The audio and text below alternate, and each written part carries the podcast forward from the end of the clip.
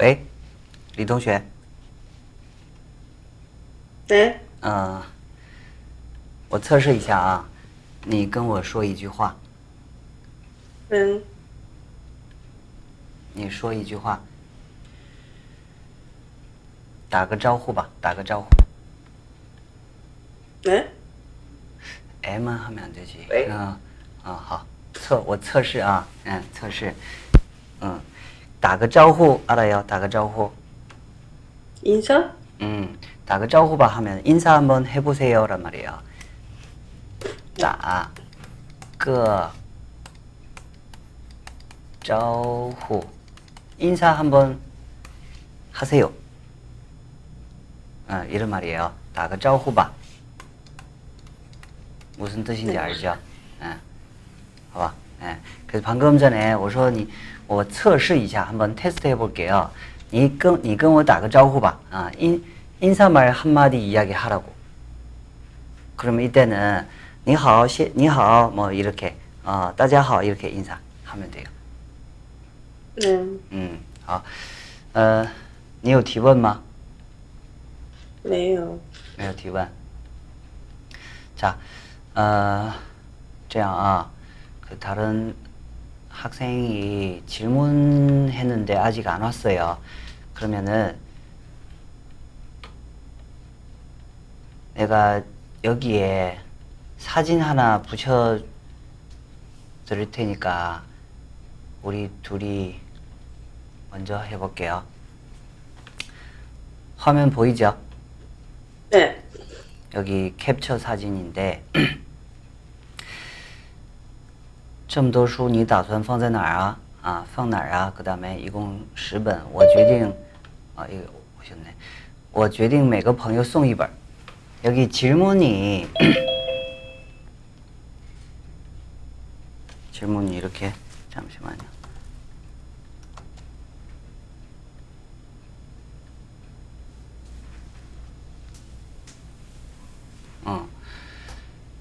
아, 이거 질문인데 我决定每个朋友送一本 이렇게 바꿔도 되나요? 물었어요. 내가 리 동시에 你是怎么想的? 되는지 안 되는지 판단 좀 해보세요. 일단 해석, 이거 밑줄 친 부분 해석부터 먼저 해보세요. 모든 친구에게 한 권씩 보낸다. 주겠다? 갖다 준다. 송 무슨 뜻? 보낸다?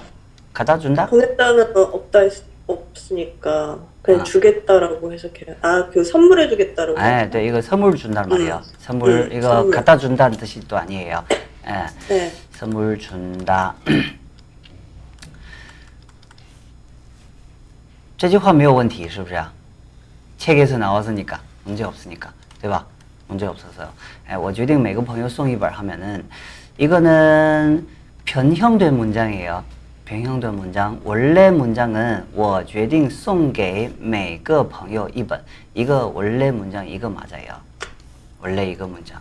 그런데 요즘 많은 교과서에서 이런 식으로 원래 문장 순서대로 안 가르치고 줄임말 아니면 변형된 문장들 많이 적어서 그 책 많이 내요. 그러니까 첫 번째 문장도 마찬가지예요. 좀 더 순위 다순 펑날. 그러니까 여기도 짤 빠졌어요. 일부러 한 것 같아요. 근데 이거를 이런 식으로 학생들한테 가르쳐 주면은 학생들 헷갈려요. 예, 문법부터 공부 시켜야 돼요. 예, 기초적인 문법. 그래서 이런 거는 이거 원래 이렇게 해야 된다고 생각해요. 그래서 决定送给, 송은 뒤에 당연히 给 써야 되고 원래 예, 줄여서 给는 생략 가능하지만 예의 없어요. 이렇게 빼면 每个朋友送给 뒤에 당연히 누구누구에게, 그러니까 한국어도 마찬가지 모든 친구들에게 해야 되는데 여기 앞에 쓰면은 에게란 뜻이 없어져요. 이거 그냥 변형된 문장. 그래서 이거 맞는 문장이에요. 이거는 그냥 허용되는 문장이에요. 허용되는 문장. 예, 그래서 이거 밑에 거 맞아요. 그리고 수송은 갖다 주다라는 뜻으로 할 때는 어떻게 작문해요? 예를 들어서 도시락 갖다 줄게 작문해 보세요. 도시락 갖다 줄게. 도시락 갖다 줄게. 응. 송이 이거 허판. 我送你一个盒饭 하면은 그 선물 줄게를 말이에요. 예, 지금 보니까 그러니까 송, 朋友 이거 그러니까 송 뒤에 朋友 목적어. 그럼 누구누구한테 선물 준단 말이에요. 对吧? 예, 그래서 도시락 갖다 줄게 하면은 我 일단 가야 되니까 我去 너에게 给你 송판 이렇게 해야 돼요.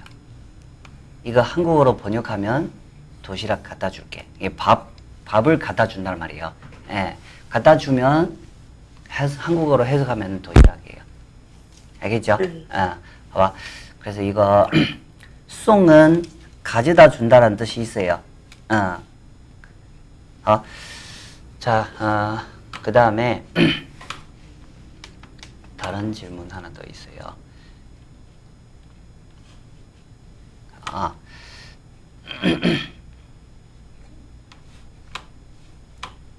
이거.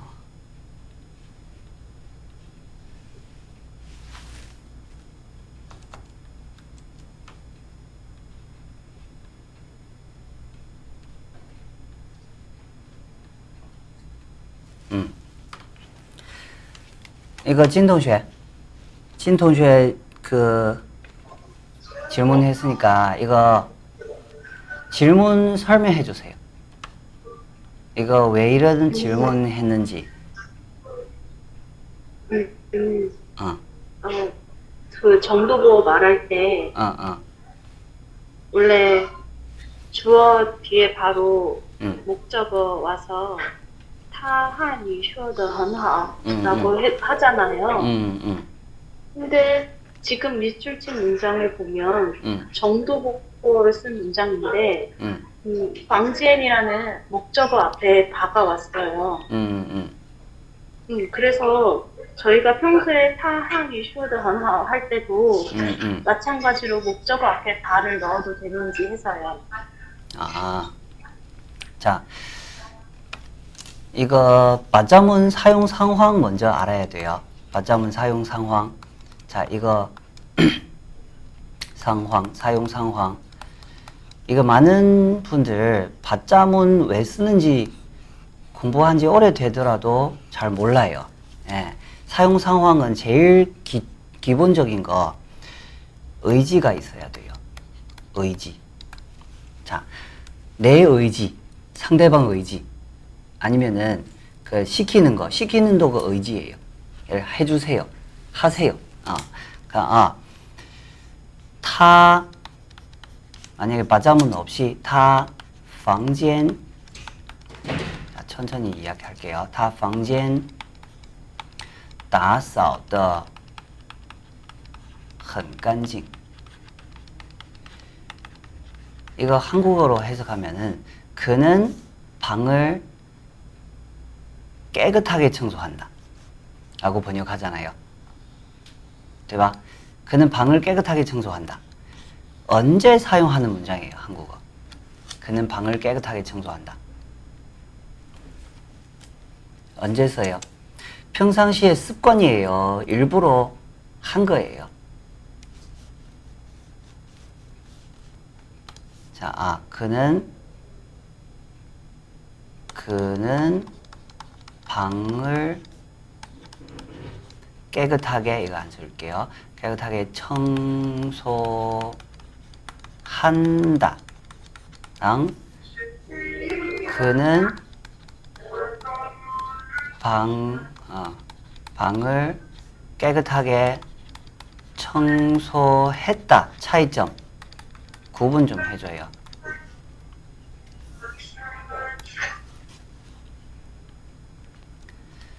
그리고 하나 더. 그는 방을 깨끗하게 청소했어. 이거는 청소했다랑 깨끗하게 청소했어. 那李同学 이거 1번, 2번, 3번 차이점 설명해줘요. 네? 한국어 청소, 이게 세 개 문장 차이점. 이거는 여기 세게 발음하고, 이건 여기에 세게 발음하고, 이거는 세게 발음한 거 없고 그냥 한국어로 청소한다예요. 시제 보니까 시제 달라요. 맞아? 이건 다 과거, 이 둘은 다 과거, 이거는 현재. 쓰이는 상황. 1번은 깨끗한 거를 강조하는 거. 두 번째는. 2번은 청소한 걸 강조. 아. 3번. 3번은 그냥 특별한 강조 없이 그냥 사실? 평소예요. 그는 그 사람 평상시에 평소 청소한다. 그죠? 평소에 깨끗하게 청소한다. 그럼 그 사람 성격 좋아요. 맞죠? 네. 그런 습관이 좋은 습관 가지고 있어요. 습관 설명. 네, 그래서 이거는 평소. 맞죠? 이거는 그는 방을 깨끗하게 청소했어. 깨끗하게 청소했어 하면은 정도 보어 떠서야 돼요. 네. 대박? 네. 그리고 이때 의지가 있어요? 없어요? 있죠. 근데 없을 수도 있어요. 맞죠? 너 방을 깨끗하게 청소했네. 내가 시켜서 하라고 할 수도 있고 피동할 수도 있어요. 어쩔 수 없이 깨끗하게 청소했어요. 일단 내가 강조하고 싶은 거는 그 상대방 의지 있는지 없는지 모르겠어요. 对不对? 그 사람 일부러 했는지 안 했는지 몰라요. 네. 对吧? 근데 두 번째 거는 그 만약에 나 혼자 살아요. 갑자기 친구가 우리 집에 놀러 오기로 했어요. 근데 혼자 사니까 집이 좀 더러워요. 친구 오면 청소해야죠. 对吧? 친구 오기 전에 한번 청소해야죠. 근데 친구 내 성격 알아요. 평상시에 청소 잘 안 하는 사람이라서. 그러면 와가지고 와, 너 그 깨끗하게 청소했네. 그러면 이때 그 사람이 우리 와서 청소한 거 아니야? 이렇게 이야기할 수도 있죠. 네. 대박? 그래서 그러면 청소한 사람이 의지 가지고 있어요? 없어요? 일부러 청소했죠. 네. 대박? 근데 1번은 일부러 아닐 수도 있어요. 일부러 할 수도 있지만 일부러 아닐 수도 있어요. 근데 두 번째는 일부러 한 거예요. 그러니까 만약에 어떤 여자가 우리 집에 놀러 오려고 해요. 내가 청소 안 하고 하는 사람은 거의 없어요. 对不对? 예, 100% 청소해야 되거든요. 그러면 이때 미리 의지 가지고 청소해요. 그럼 이때 받자문 써야 돼요. 두 번째, 이게 받자문. 그래서 받자문 방금 전에 내가 의지가 있어야 된다고 강조했어요. 그래서 받자문은 너 문을 열어라. 나 열쇠를 여기 놔둘게. 다 본인 의지가 있어요. 나 평상시에 열쇠를 여기에 놔둔다. 의지가 있어요. 그건 그냥 습관? 그렇죠. 그건 의지 아니에요. 그죠? 네. 나 방금 전에 열쇠를 여기 놔뒀는데 의지 있죠. 그리고 의지도 네. 반대 뭘까요? 실수예요. 그래서 이거 의지나 실수할 때 바자문 사용해요. 일단 바자문 써야 돼요. 이거는 기본적인 거. 그래서 첫 번째 문장, 이 문장은 중국어로 바꿀 때는 他房间打扫得很干净도 되고 그는 방을 깨끗하게 청소한다도 他房间打扫得很干净. 이거 1번이랑 3번 중국어로 똑같거든요. 너는 상황 따라서 한국어 달라요. 중국어 똑같고. 그래서 정도 보더는 본인 의지가 없을 수도 있어요. 명봐봐. 근데 너 청소했네, 뭐 깨끗하게 청소했네 하면은 내가 봤을 때 그 사람 일부러 한 거예요. 그죠? 그럼 이때는 바자문 써야 되고. 그래서 바자문 사용할 때는 我丈夫把房间打扫得干干净净的 하면은 아, 춘제 앞에 보세요. 马上就要过春节了. 그러면 설날 곧 올 거예요. 그럼 설날 때 보통 그 보내기 위해서 청소 보통 하거든요. 의지 가지고 일부러 청소해요. 그래서 의지 가지고 방전을 청소하기 시작한 거예요. 너 이제 막, 예, 그 이때는 평상시에 방을 깨끗하게 청소하는 습관은 아니에요. 설날 때문에 내가 일부러 청소한 거예요. 진동시에 명발 이해되나요? 네, 네. 이해되죠? 여기까지. 자, 이거는 이거 기본이에요. 기본. 의지 또는 실수, 의지의 반대 다 실수예요. 실수. 예를 들어서 나는 그 폰 잃어버렸어. 그 실수예요. 의지 아니지만 실수. 그래서 중국어 이런 특징이 있어요. 한 가지의 반대말도 의지라고 생각하면 돼요. 예를 들어서 존현문. 존현문은 존재만 생각하거든요, 사람들. 존현문은 사라지는 것도 존현문이에요. 예, 반대도 존현문이라고 생각하시면 되고, 이거 바자문도 마찬가지 의지의 반대 실수예요. 아, 그리고 이거 기본적인 거. 두 번째, 보어가 꼭 있어야 돼요. 보어 꼭 있어야 돼요. 자, 정도 보어도 있죠. 보어, 보어 꼭 있어야 되고. 3번, 목적어 지정.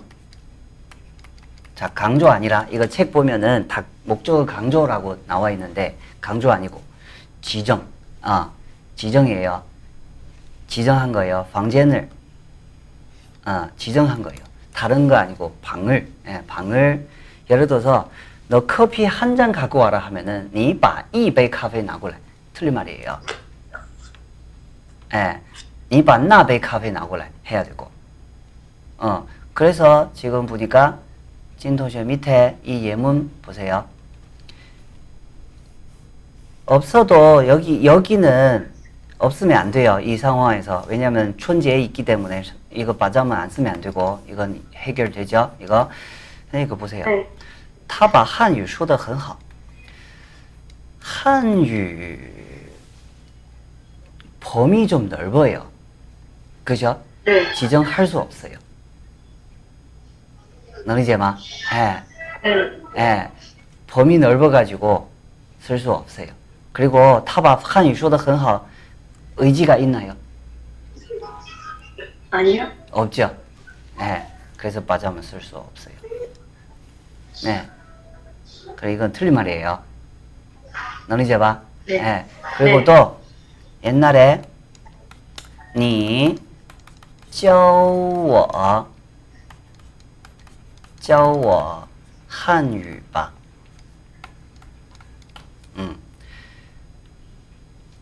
제가 아주 옛날에 설명한 적이 있었는데, 이거는 바자문으로 바꿀 수 없어요. 아, 你把汉语. 뭐, 教 보통은 뒤에 给 써야 되거든요. 예, 원래 나한테 써야 되니까, 教给我吧. 이거는 틀린 말이에요. 그런데, 你 바, 뭐, 那个 技术 뒤에 交给我吧. 이거 가능. 이거는 불가능. 자, 진同学, 이거 왜 불가능할까요? 1번. 그 바자문에선 목적어 범위가 한정되어야 되는데, 지금 한위는 지정이 아니라서. 그렇죠. 이거 지정 안 돼요. 중국인들도 중국어 몰라요. 예, 중국어 다 할 줄 아는 사람 중국인이 없어요.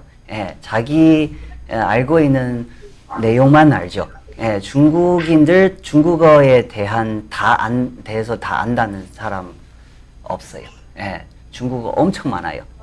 所以它不行啊. 근데 那个技术, 그 기술을 다 지정한 거예요. 괜찮아요. 예, 지정해야 되고.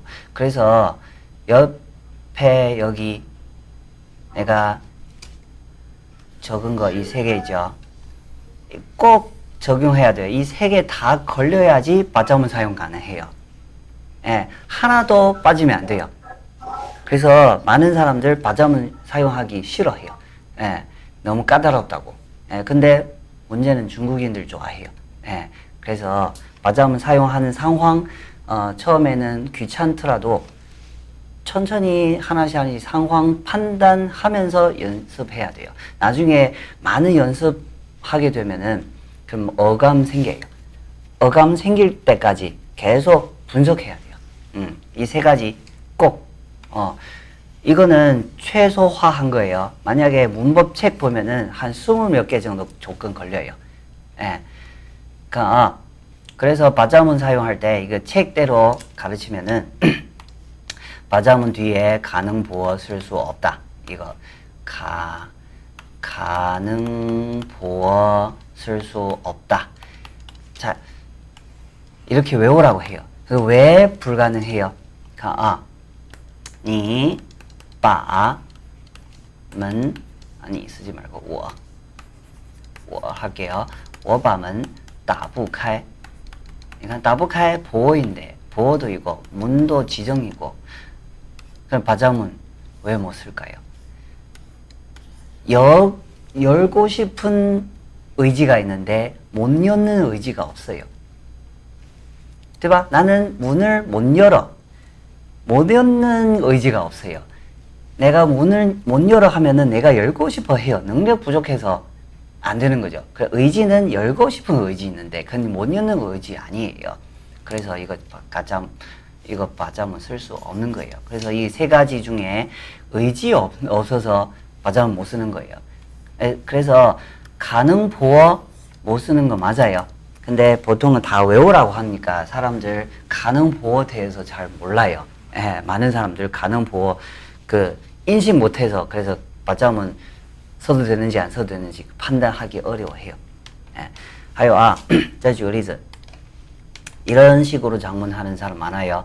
你把门打开一下. 자, 리 동시에 이 문장 맞아요, 틀려요? 틀려요. 틀려요? 네. 어떻게 틀렸어요? 打开 썼는데 이샤 또 들어가서. 아, 네. 你把门打开一下. 아, 이거는 틀린 말이에요. 카이 이미 보어 있는데 뒤에 보어 또 나왔어요. 예, 니밤은 그럼 수정은 어떻게 해요? 그냥 니밤은 다카이. 예, 그럼 만약에 내가 이샤 쓰고 싶은데 쓸 수 없나요? 니밤은 카이 이샤. 아, 오케이, 잘했어요. 만약 이샤 쓰고 싶으면은 다 빼고, 만약에 이샤 안 쓰고 싶으면 그냥 다카이. 哎,你把门开,对不对? 그냥 아무것도 안 붙고 그냥 你把门开. 이건 안 될 것 같은데. 왜요? 이유?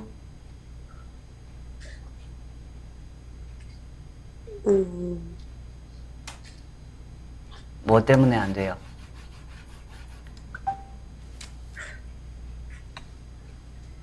꼭 다른 같이 있어야 될 것 같은데. 네, 보호가 없어요? 네, 보호 없어요. 네. 보호 없어요. 보호 없으면 안 돼요. 그래서 추가하고 싶으면은 카이카이 하든지 그냥 다카이 하든지 아니면은 카이샤 쓰든지 이게 다 보호예요. 이게 다 보호예요. 두 번 써도 하나는 수로 하나는 보호. 알겠죠? 선생님. 응. 이샤가 보호인데. 동량보호라고 보면 될까요? 동량보호 맞아요. 네, 동량보호. 얘는 동량보호예요. 한 번이란 뜻이에요. 한 번. 한 번. 실량보호로 사용할 때도 있어요. 你等一下. 等一下는 동량보호 아니라 그 실량보호, 잠시란 뜻도 있어요. 그래서 문 잠시 열어주세요 해도 해석해도 돼요. 네, 그거는 좀 애매해요.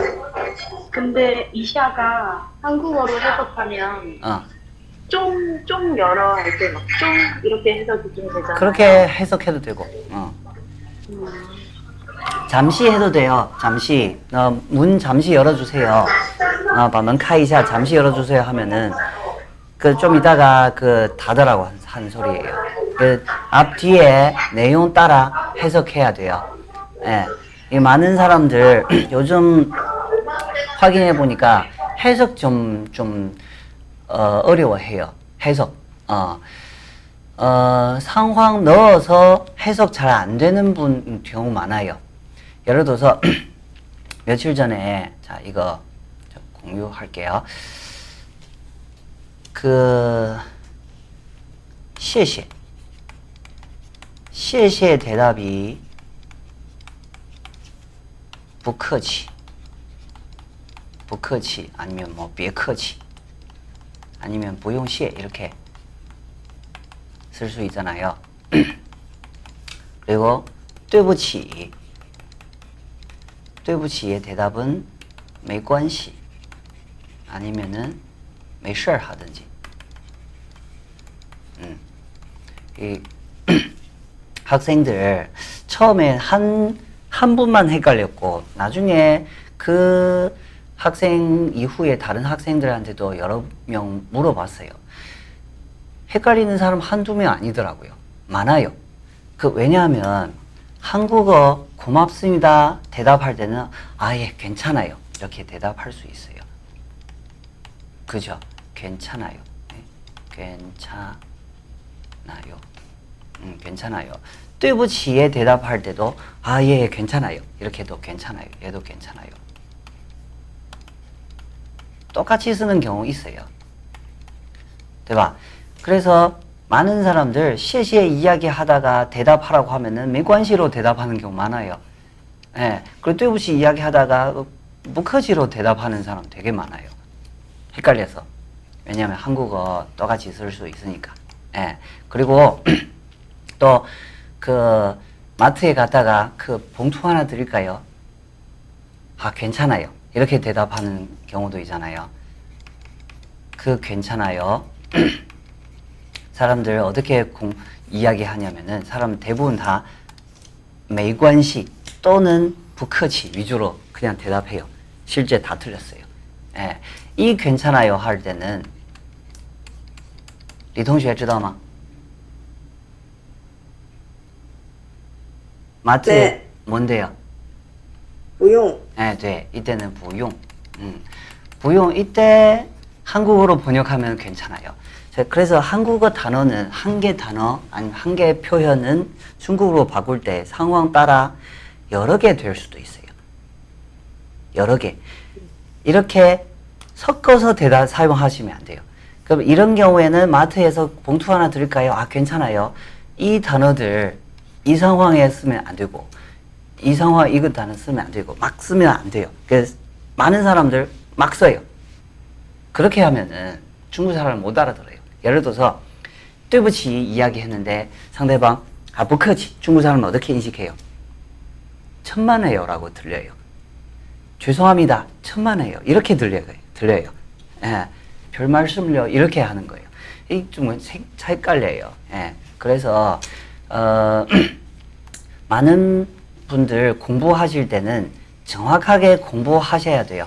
정확하게 번역하셔야 되고 번역 이거는 한 세트, 이건 한 세트 그 다음에 이런 경우에는 부용 써야 되고 그래서 부용 시에는 무슨 뜻이에요? 감사하다는 말 이야기 안 하셔도 된다는 말이에요. 그래서 안 해도 된다. 그래서 부용은 필요 없다라는 뜻이 아니라 안 해도 된다는 뜻이에요. 그래서 이거 안 주셔도 됩니다란 말이에요. 예, 그래서 한국어로 안 주셔도 됩니다. 한국어로 번역할 때는 괜찮아요. 하고 그냥 허용되는 거예요. 예, 그래서 많은 분들 단어만 외워서 중국어를 공부하려고 하더라고요. 그렇게 하면은 막혀버려요. 예. 한 5, 6년 정도 공부해도 안 돼요. 알겠죠? 그래서 여기 밑에 여기 질문 여기도 보세요. 王老师把词典还给我了. 아, 王老师还给我了词典. 王老师给我还了词典. 이 문장들 모두 맞나요? 이렇게. 자, 이거 바자문이잖아요. 바자문 뒤에 词典 지정하는 거고, 还, 수로, 给는 给我 이거는 원래 앞에 쓰잖아요. 아, 앞에 쓴다고 쓰잖아요. 아니에요. 환은 뒤에, 무조건 뒤에 써야 돼요. 환 뒤에 게 붙여야 되고, 게의 위치는 무조건 환 뒤에 써야 돼요. 아, 봐봐. 그래서 환 게워 해야 돼요. 나한테 돌려줘. 나한테 돌려줘 하면 게워 환 쓰면 다른 뜻이에요. 그는 나 대신 돌려줘 이런 말이에요.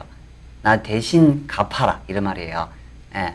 그래서 이때 게워 바词典 还给我了 이거는 맞는 문장이고 이거는 틀린 문장이에요. 러의 위치, 러의 위치는 还给了我 해야 돼요. 알겠죠? 수로 뒤에 써야 되니까 수로 뒤에 이거 안 돼요. 이거 还给了我 써야 되고 王老师给我还了词典 하면은 이거 이때는 给 대신 빵의 뜻이에요. 그래서 나 대신 사전을 돌려줬다 그 말이에요. 그래서 이건 다른 뜻이에요. 그래서 이거 이렇게 물으면 안 되고 이거 맞나요? 당연히 맞아요. 다른 말이에요. 그래서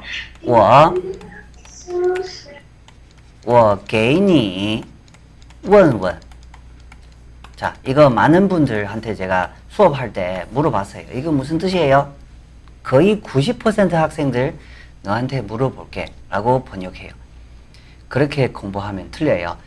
이거는 알아봐줄게 란 말이에요. 알아봐줄게. 자, 내가 진同学 알아봐줄게랑 너한테 물어볼게 차이점 뭐예요? 알아봐줄게는 내가 지금 대답을 못하니까 다른 사람한테 물어보고 알려준다고 하는 거고 너한테 물어볼게는 내가 직접적으로 물는 거죠. 네, 이건 다른 사람한테 묻는 거예요. 맞죠? 네. 네, 다른 사람한테 묻고 너한테 알려준단 말이에요. 네, 그게 알아봐줄게. 그 너한테 물어볼게 하면은 내가 묻고 질문 받는 사람은 너예요. 对吧? 그래서 이 문장은 이런 식으로 번역해야 돼요. 만약에 이 문장 표현하고 싶으면은 이렇게 하면 안 되고 我问问你 꼭 하세요. 예, 다른 유튜브 보는 분들도 예, 꼭 이렇게 외우세요. 이렇게 안 외우면은 중국 사람 못 알아들을 거예요. 예, 꼭 이렇게. 예. 선생님, 그래서, 그러면 개의가 있고 없고에 따라서 동사 해석이 지금 달라지잖아요. 그럼 이게 그때그때 다 외워야 되는 건가요? 不是. 이 단어는 이 단어 따로 이런 단어 몇 개밖에 없어요. 몇 개밖에 없어요. 예. 이거 我 예를 들어서 我给你问 뭐 打听 알아본다 이런 거. 예를 들어서 我给你开门 我给你开门 사실 한국어 비슷하거든요. 我给你开门 하면 열어줄게. 그럼 열어줄게 하면 누가 열어요? 내가 열어요. 그래서 도와주는 거예요. 对不对? 예. 그래서 이때는 전부 다 빵의 뜻이에요. 빵. 자, 여기 보세요. 가. 환. 환도 앞에 쓰잖아요. 이게 빵의 뜻이에요. 자, 이거 빵으로 바꿀게요. 오빵이 원을 하면은 모든 책에서 어떻게 설명하냐면은 나는 너를 도와서 묻겠다. 이렇게 번역해요. 그렇게 하면 한국어 아닌 것 같아요. 예. 그죠? 너를 도와서 묻겠다. 이건 무슨 말인지 모르겠어요. 그래서 알아봐줄게. 이런 말이에요. 예, 직역하면 안 되고. 그래서 이거 도와주려고 하는 거예요. 너 대신 다른 사람한테 물어보고 너한테 알려줄게란 말이에요. 예, 이거 전부 다 앞에 붙이면은 해준다는 말이에요. 어머, 해준다. 그래서 이거. 게이, 많은 사람들 게이는 그냥 한테라고 외워서 그래요. 한테. 예. 이제 생각 좀 바꿔야 돼요. 이 처음에 인문 공부할 때 그 선생님 문제인 같은데 예를 들어서 처음에 게 언제 배우냐면은 我给你打电话 이렇게 배우잖아요, 처음에. 그래서 한국어 나는 너한테 전화할게 이렇게 가르쳐요. 그래서 개인이는 그냥 자동으로 그냥 너한테라고 번역해요. 아니에요. 예. 이거는 너한테 전화해 줄게란 말이에요. 해 줄게. 이게 주다라는 뜻이 있어요. 근데 문제는 한국어 주다 생략 가능해요. 너한테 전화할게, 너한테 전화해줄게. 생략 가능해요. 생략해도 같은 말이라서. 그래서 많은 사람들 개인이는 그냥 한테라고 그냥 외웠어요. 그건 틀린 말이에요. 그래서 너한테 해줄게. 그래서 전화해준다는 말이에요. 마찬가지, 我给你问问 물어본다, 물어봐줄게란 말이에요. 明白吗? 예. 너한테라는 뜻이 아니에요. 예, 너한테 묻겠다는 뜻이 아니라 너한테 물어봐줄게. 이거 주다 생략하면 안 돼요. 예. 그래서 알아봐줄게란 말이에요. 예. 所以我给你还, 너 대신 돌려줄게 이런 말이에요. 너 대신. 예, 다른 사람한테 돌려주는 거고 네 거 내가 들고 그다음에 다른 사람한테 돌려주는 거예요. 그게 我帮你还이라는 뜻이에요. 예, 그래서 그 단어만 외우면은 이런 문제점 생겨요. 그래서 이거 단어들 해석부터 공부하셔야 돼요. 해석부터. 그래서 이거 문장 맞는지 틀린지 이건 당연히 맞는 문장이고 그런데 이런 뜻이 아니다. 너희제봐. 예, 그러니까 많은 사람들 이런 질문 많이 하더라고요. 그리고 우리 기초 회화책에서도 我给你打听打听 이렇게 나왔었어요. 예, 사람들 해석 잘 안 돼요. 打听 일단은 잘 모르고 글자는 아는데 打听 때리고 듣다 이게 말이 잘 안 되니까 그래 괜히 打听打听 하면 너한테 이거 그래서 해석 잘 안 돼요. 예, 그래서 사람들 해석 연습 따로 하셔야 돼요. 好吧，再来一个啊。 看 이거 문장 이거 있어요.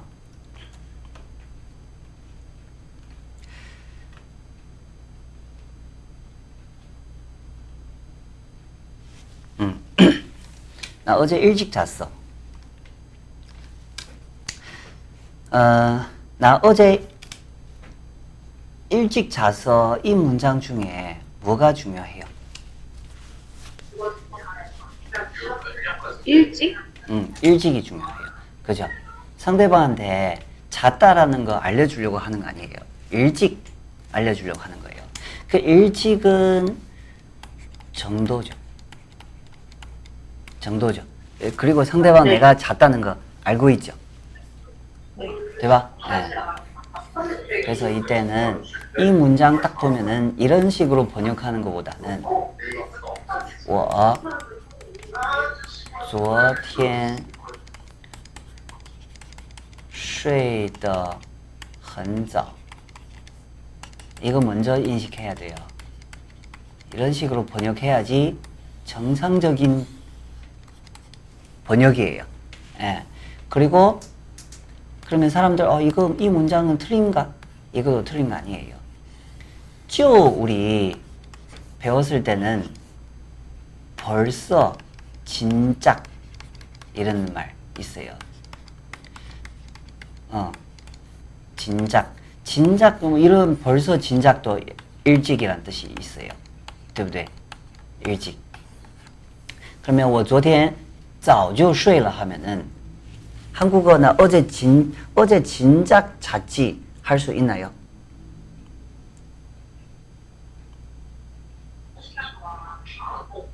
근데 한국어. 그런 말이 네. 있기는 한 것 같은데요. 나 어제 진작에 잤지 그 시간에.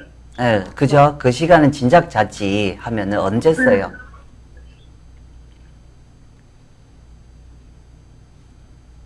진작 자서 언제서요? 나 어제 일찍 자서 같은 말인가요?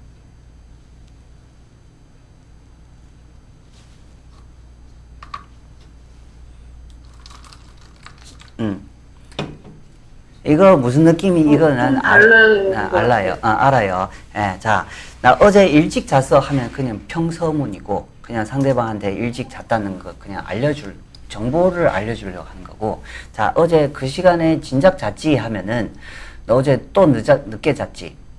아니야, 그 시간은 벌써 잤지? 그 진작 잤지? 반발할 때 쓰는 말이에요.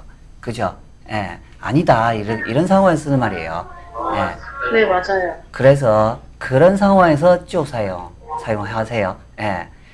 그래서 이거 이 문장도 마찬가지 일찍 자서라고 번역하면은 틀린다고 이야기할 수 없지만 그런 느낌이 아니에요. 진작에 잤어란 말이에요. 쭉 쓰면. 그리고 말로 할 때 쭉 중국인들 한 번씩 생략해요. 예, 근데 우리 공부할 때는 생략하지 마세요. 예, 그렇게 하면 나중에 줄임말 가지고 공부하면 나중에 다 못해요. 예, 다른 문장 못해요. 못 만들어요. 예, 풀 문장 공부하다가 마스터하고 나서 그 다음에 줄임말, 아 이건 줄임말이구나 인식할 수 있을 때까지 공부하세요. 예, 그래야지 나중에 다른 문장 해석 가능해요. 그래서 이거 이 문장하고 실제 따지면은 중국어 이 문장이랑 한국어 나 어제 일찍 잤어 잘못된 번역이에요.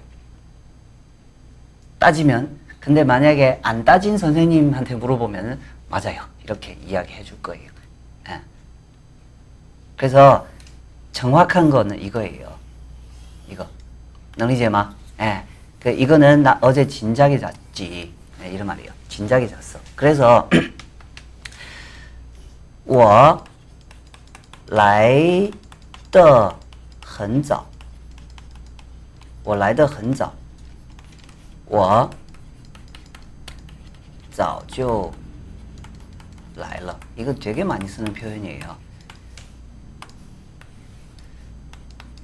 이거는 나는 일찍 왔어. 일찍 왔어. 아니면은 나는 일찍 온다. 이거 방금 전에 우리 정도 보더 이야기할 때 과거나 현재 둘 다 사용 가능하다 기억나죠? 그래서 이 두 개 뜻이 두 개예요. 뜻이 두 개. 예, 중국어는 한 문장 알겠죠? 예. 네, 我早就来了 하면은 나 진작 왔지, 진작 왔어 라는 뜻이에요. 진작 와서랑 일찍 와서 같은 말 아니에요. 그래서 이거 언제 써요? 너 이제 왔지? 아니야, 나 진작 왔어. 아니야 할 때 쓰는 말이에요. 네, 근데 이거는 나 오늘 일찍 왔어. 이런 상황에서 그냥 평서문이에요. 不一样明白了吧? 네, 그래서 쪼 이때는 말로 할 때 중국인들 쪼 한 번씩 생략해요. 네, 생략할 수 있어요. 봐봐, 이런 상황. 그리고 하나 더. 자, 이거 보니까 这条裤子是我在网上买来爬山的时候穿的，才200块钱，比超市里便宜了几十块钱呢。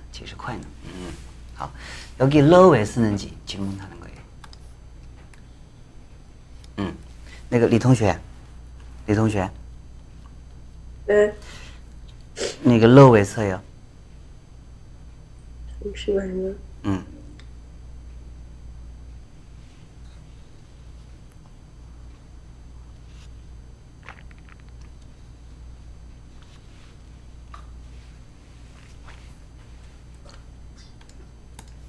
여기 러.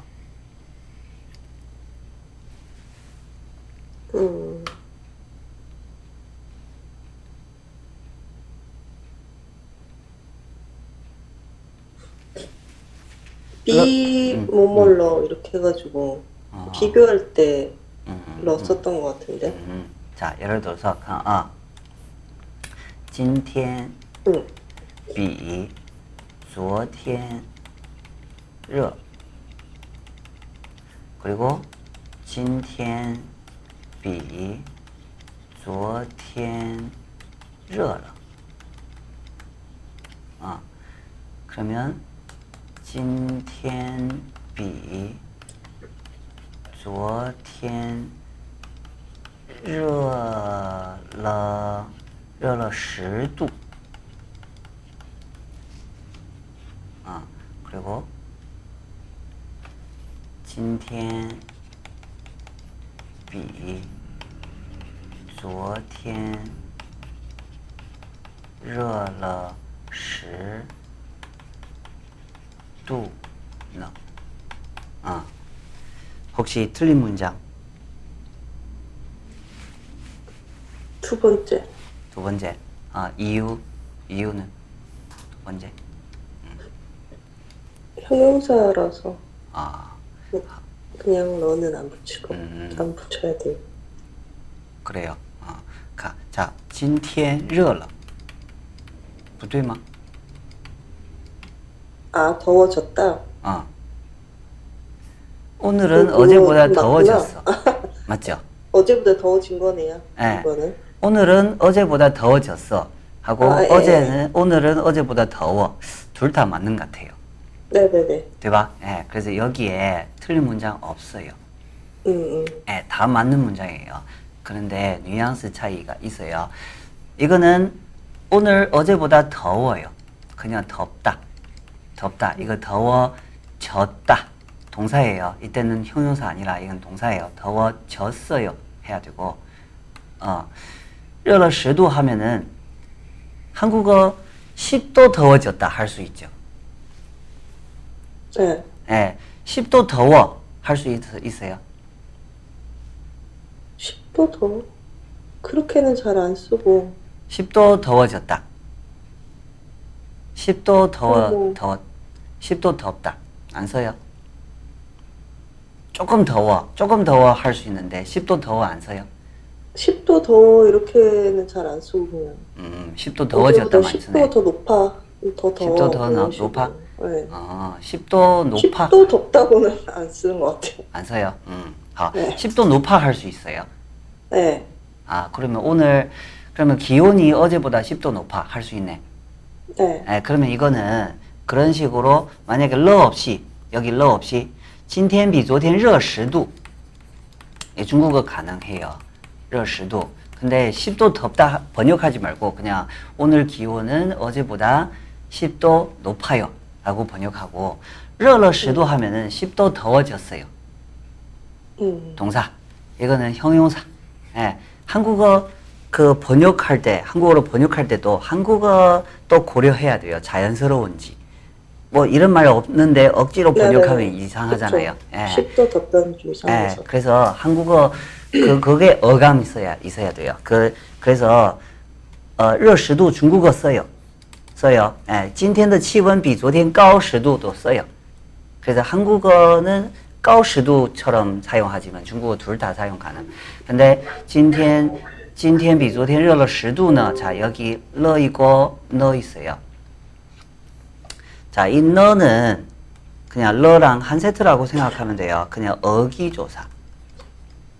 네. 어기조사. 아무 뜻이 없어요. 그 약간 10도나 높네 이런 느낌이에요. 예, 10도나 높네. 아, 덥네. 높네. 예, 그래서 여기에 러랑 형용사 뒤에 러 쓰는 경우 많아요. 아, 举个例子吧.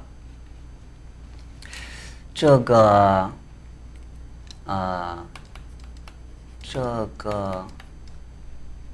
女孩 这个女孩 很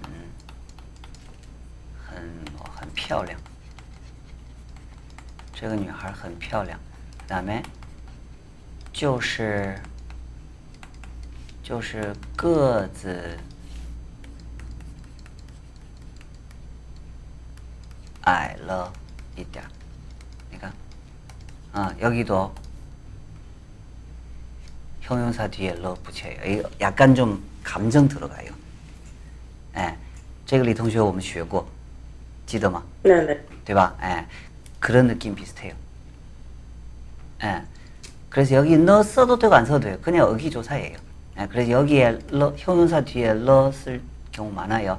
아, 형용사 뒤에 러 쓰고 이런 거 보어 보충하는 거 10도 뭐 1.2 热了一点, 今天比昨天热了一点는 조금 더워졌다 해도 되고 그냥 조금 더웠다 해도 돼요. 예, 러 쓰든 안 쓰든 큰 문제 없어요. 但在这里呢就是 때문에 이거 러 꼭 써야 돼요. 봐봐, 이런 거 그냥 외우는 게 나아요. 아, 等一下啊.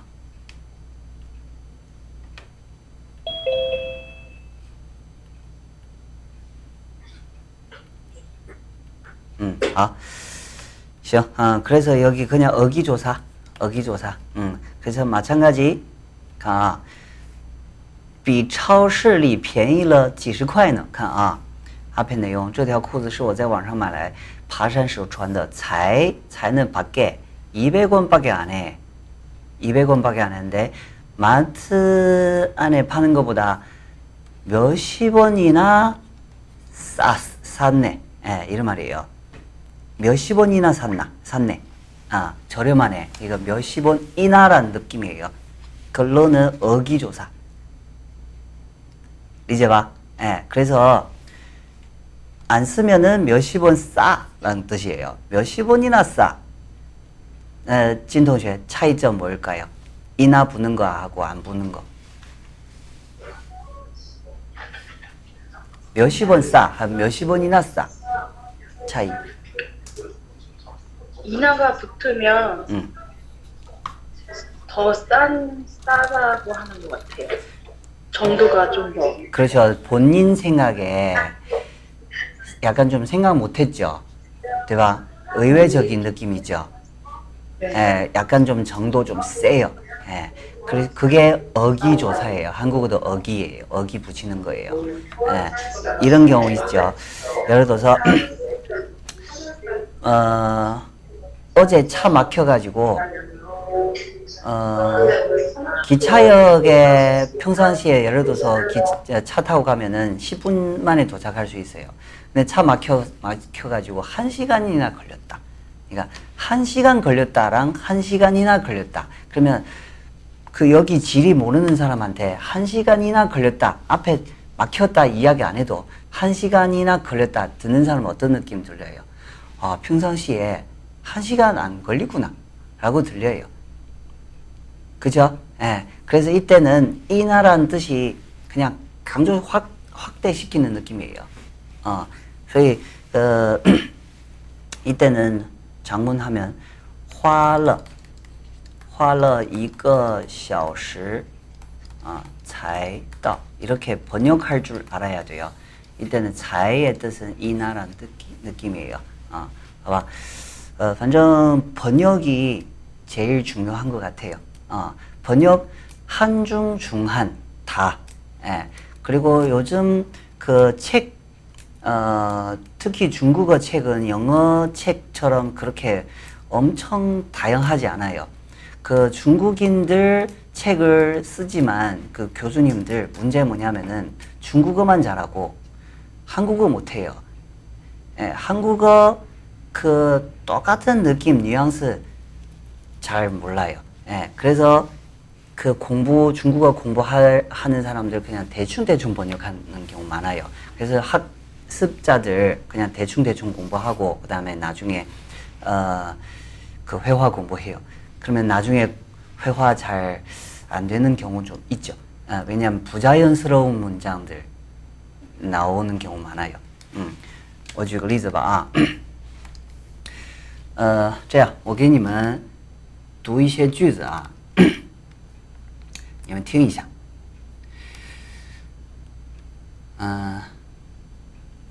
이거 김치 만드는 과정이에요. 김치 만드는 과정. 이거 방금 전에 저녁에 수업한 내용인데 你们稍等一下啊 몇 개 문장 좀 불러드릴게요.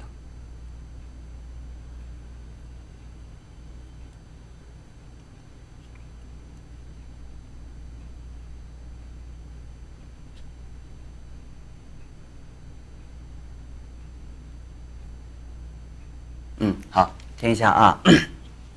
那个金同学，你先听一下啊。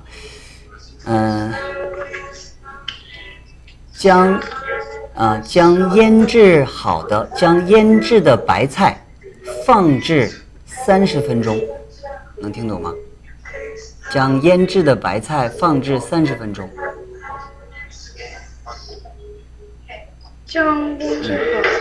将腌制的白菜放置30分钟。腌制。腌制를 소금에 뭐 절이는 거. 절이다 맞아요. 절이다. 난 짱이 여기서 나로 해석하는. 소금에.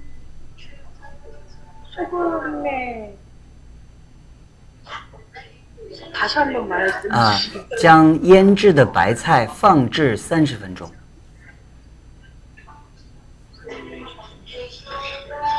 그 소금에 절인 배추를 30분 동안 놔두다?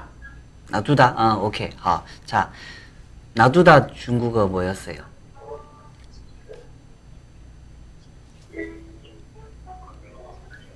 놔두다. 아, 놔두다. 방금 내가 뭐 했어요? 그대로 두다. 방치하다. 그죠? 예, 중국어 뭐 했어요? 방지. 아, 쯔는 무슨 쯔? 둘치자요? 아, 이거. 방지. 아, 쯔. 이거 방치. 예. 근데 한자는 방치인데 방치하다는 뜻이 아니에요. 그냥 놔두는 거 맞아요. 방지 30분. 그러니까 이런 문장 중국인들 못 알아듣는 사람 없을 거예요. 이거 짱은 바, 방지는 수러. 이거 바자문잖아요. 예. 그리고 이건 보어예요. 시량 보어. 그러니까 중국 우리 지금 바로 방금 전에 연주의 발차야. 이거 목적어. 목적어 지정하고 그다음에 수러. 수러 그다음에 시량 보어. 그러니까 바자문 아까 그 1, 2, 3번 걸리는 거 똑같아요.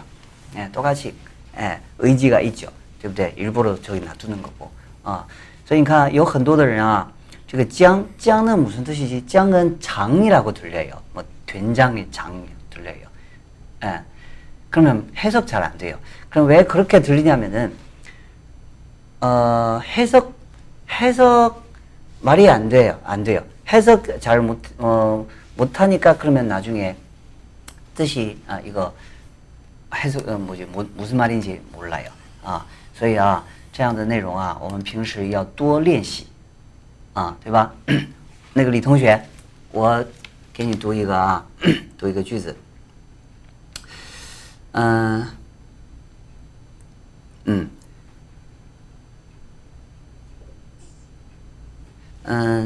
一般腌制1到2周后就可以食用，什么意思？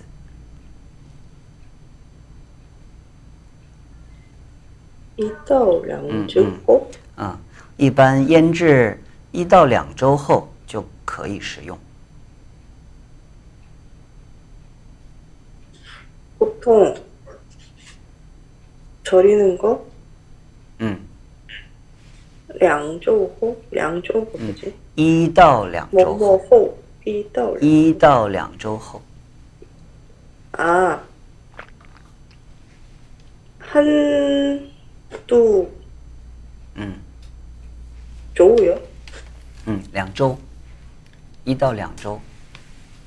1到2周， 1~2주? 맞아요. 1주일에서 2주 정도. 그렇게 오래 절여야 돼? 네. 대박. 시간이라고 생각했는데 주라고는 생각을 못했네. 조는 就是星期嘛, 1到2个星期. 对吧？ 腌制 방금 전에 그 腌制, 对吧？ 일반 腌制 1到2周 이거예요. 对不对？ 2주. 1~2주 후. 후 뒤에 뭐 따라왔어요? 뭐 했었어요? 시용? 시용 한참 뒤에 있는데 앞에 빠졌어요. 앞에 뭐였어요?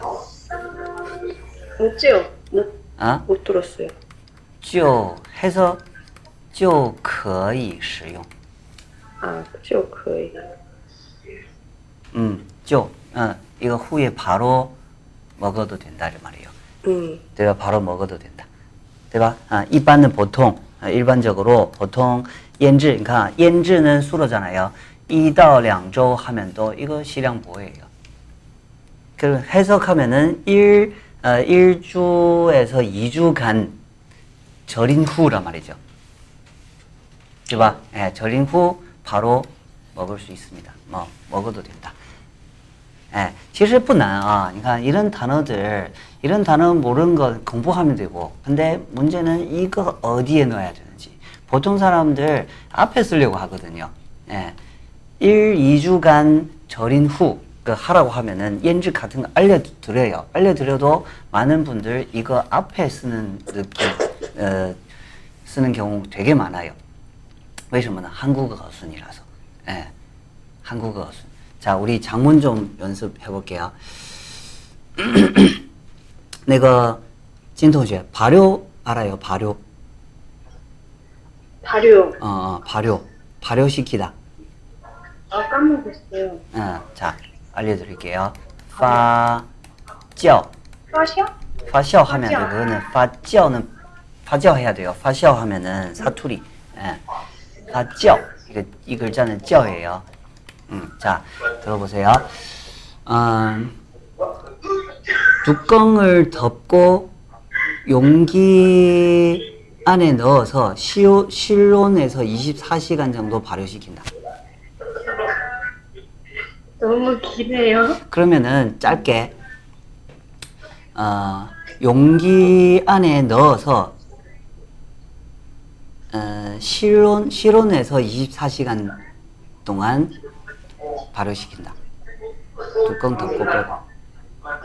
일단 말할 때 용기 안에 넣은 후 실온에서 발효시킨다. 24시간 동안 해보세요. 말을 해야 되는데 이거를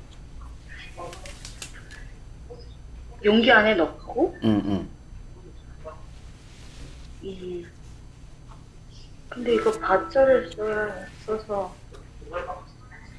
그냥 꽝짜 용치리호 용치 맞나요? 용기는 롱치예요. 롱치. 꽝짜 용치리 허 이렇게 되고 허 롱치리 허 그다음에 실온에서요. 실온에서 24시간 정도 발효시킨다. 실온. 실온리. 在室温里。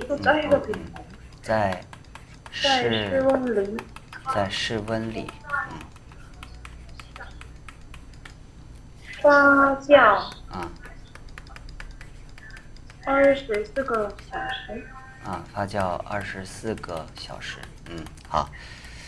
지금 보니까 이거 사실 우리 방금 전에 이게 시량 보호 이건 문제 없어요. 맞죠? 그 대부분 학생들 큰 거는 문제 없어요. 안 틀려요. 이런 작은 거 틀려요. 이런 거. 이런 거. 이런 거 있잖아요. 이런 거. 이런 거 잘 틀려요. 대박. 이거 제일 어려워해요. 放在容器里 하면은 이거 틀린다고 얘기할 수 없고, 근데 만약에 리 있으면은 到 쓰세요. 到. 그러니까 放到 比如说 把水果放到冰箱里. 放在冰箱里 언제 쓰냐면은 그냥 꺼내지 말고 그 제자리 안에 넣어. 이런 그 사람 꺼내려고 해요. 그 안에 넣어. 일단은 再 해요.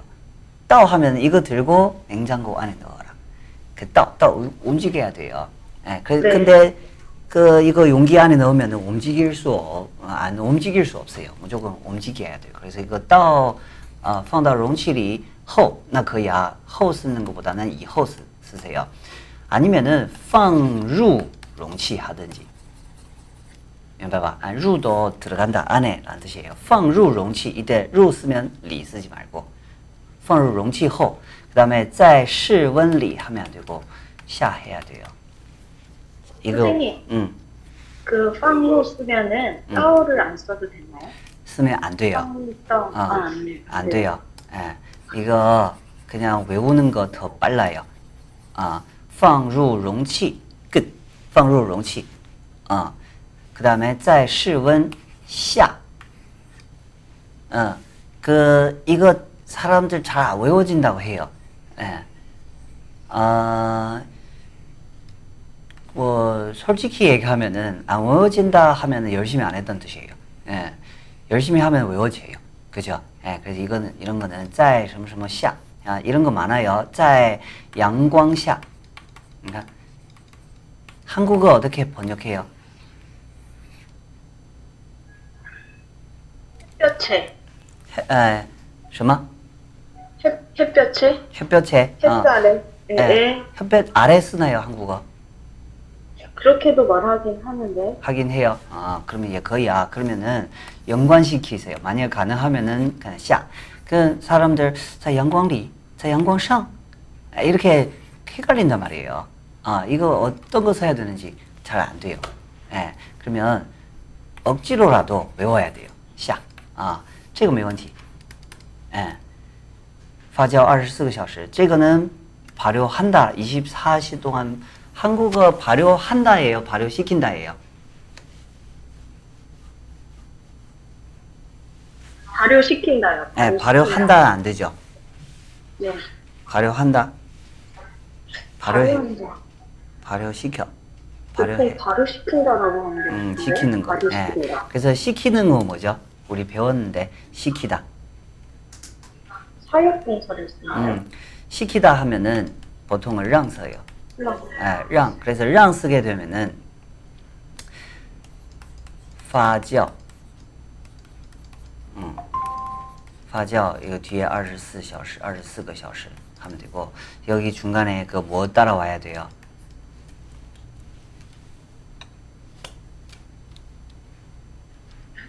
타.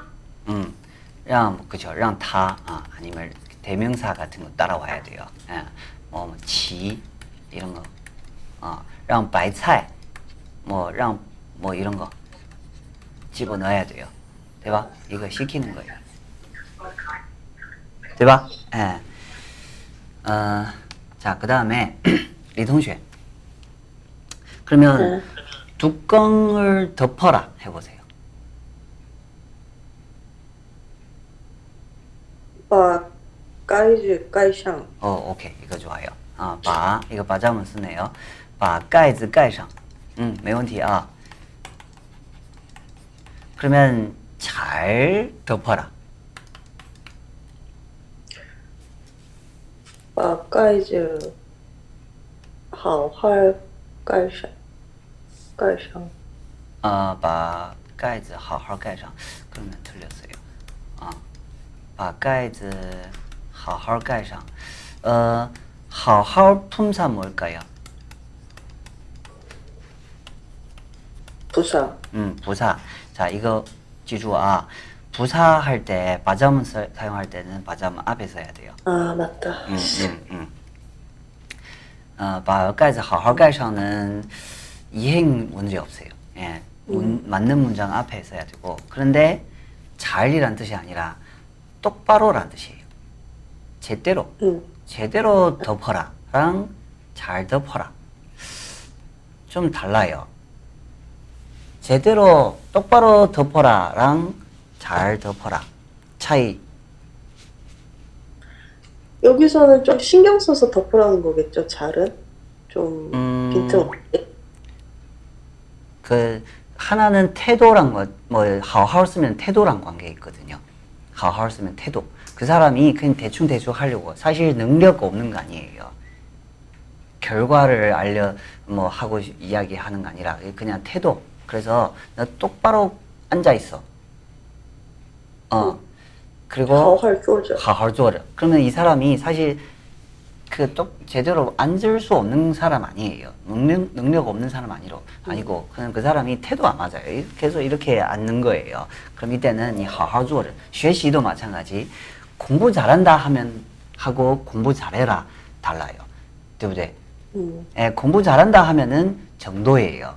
对吧? 学习学得很好, 아니면 学习很好 하든지, 공부 잘해라 하면은 너 태도 똑바로 공부해라고. 그래서 이때 好好学习 해야 되고, 이것도 마찬가지 하하 가이상 하면은 하하 바 그 가이즈 가이상 하면은 너 똑바로 덮어라 라는 뜻이에요. 不一样啊. 그래서 내가 원하는 거는 태도랑 관계없고 꽉 잘 덮으라고. 잘. 예. 예, 안 빠지게. 아, 바 가이즈 가이 허. 이건 하라고. 어, 꽉 잘, 어, 잘 밀봉할 수 있게. 그게 가이하오예요. 네. 예, 그리고 어, 说好. 자, 我跟他说好了. 해석해봐요. 이건 약속한 거. 해석해보세요, 한국어로. 나 걔랑 약속했다. 뭐 하기로 했다. 하기로 했다. 뭐 하기로 했어요? 뒤에 나와야죠. 뒤에 아무도 없어요. 그냥 여기까지. 아.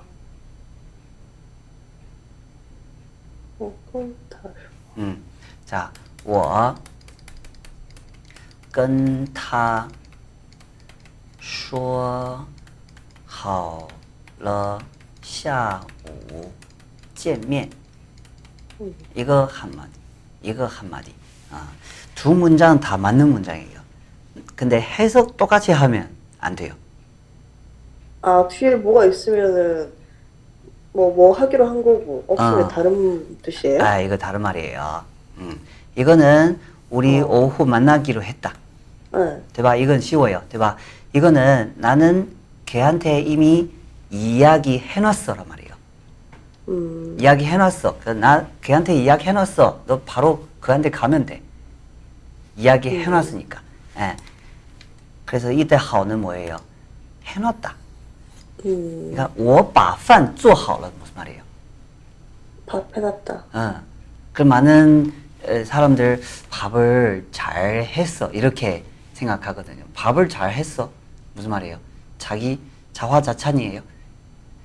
그죠? 예, 그런 뜻이 아니에요. 그냥 밥 해놨어. 나 밥을 해놨어. 너 집에 가서 먹어라.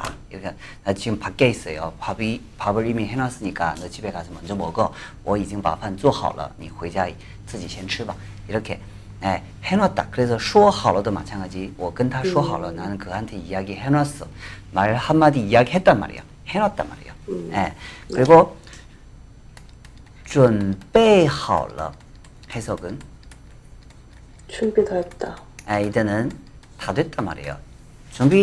준비해놨다 해도 되죠. 준비해놨다, 준비 다 됐다. 같은 뜻인가요?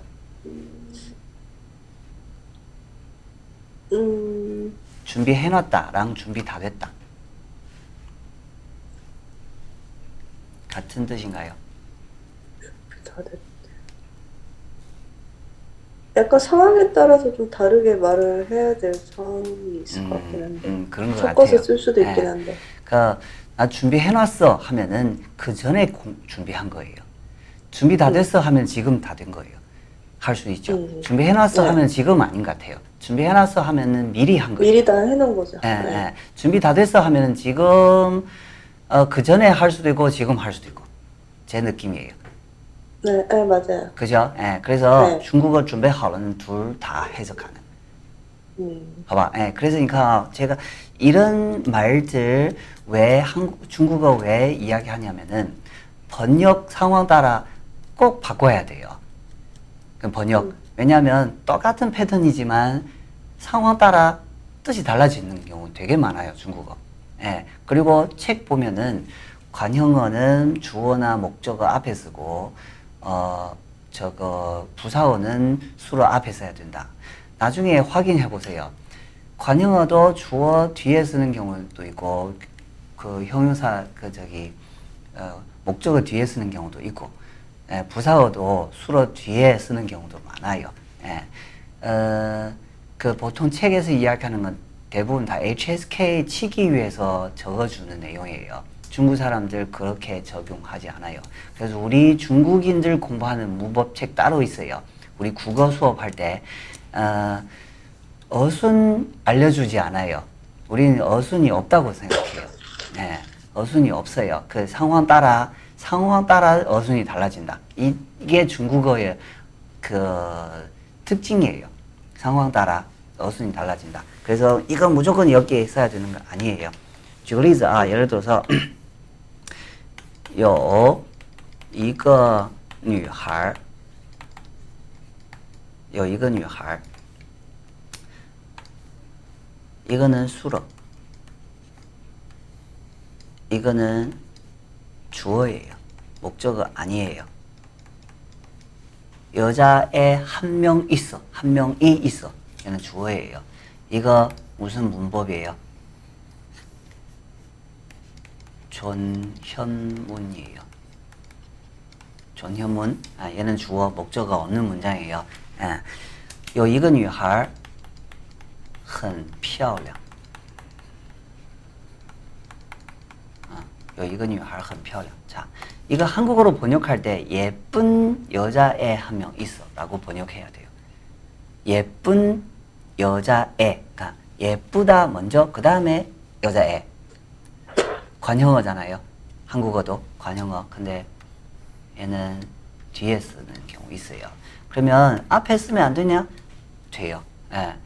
有一个很漂亮的女孩. 이거 또 써야 돼요. 그러면 이거는 전치, 앞에 쓰는 거고, 앞에 쓰는 관형어, 이거 뒤에 쓰는 관형어. 그래서 내가 평상시에 요자문 설명할 때 我没有钱 花了. 我没有钱花了. 한국어로 하면은 이제 쓸 돈이 없어요. 없어요. 나는 주어예요. 그죠? 나는 주어. 没有钱 사실 얘도 한국어도 얘도 주어예요. 목적어가 아니라. 근데 중국어는 얘는 목적어라고 취급해요. 주어는 사람일 때는 얘는 목적어, 사람 없을 때는 얘는 주어예요. 예, 그래서 쓸 돈, 쓸 돈, 관형어, 한국어 관형어. 그럼 중국어 관형어 뒤에 쓰는 거예요. 예, 그래서 이거 쓰는 돈 말이 이상해요. 그죠? 쓰는 돈이 없어요. 왜 안 돼요?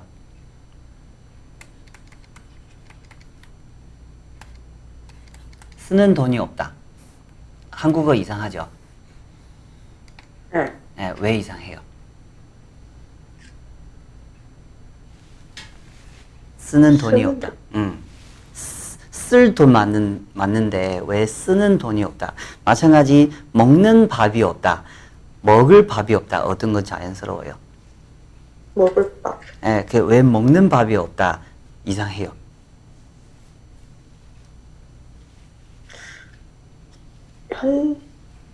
현재라서 그런가? 먹는?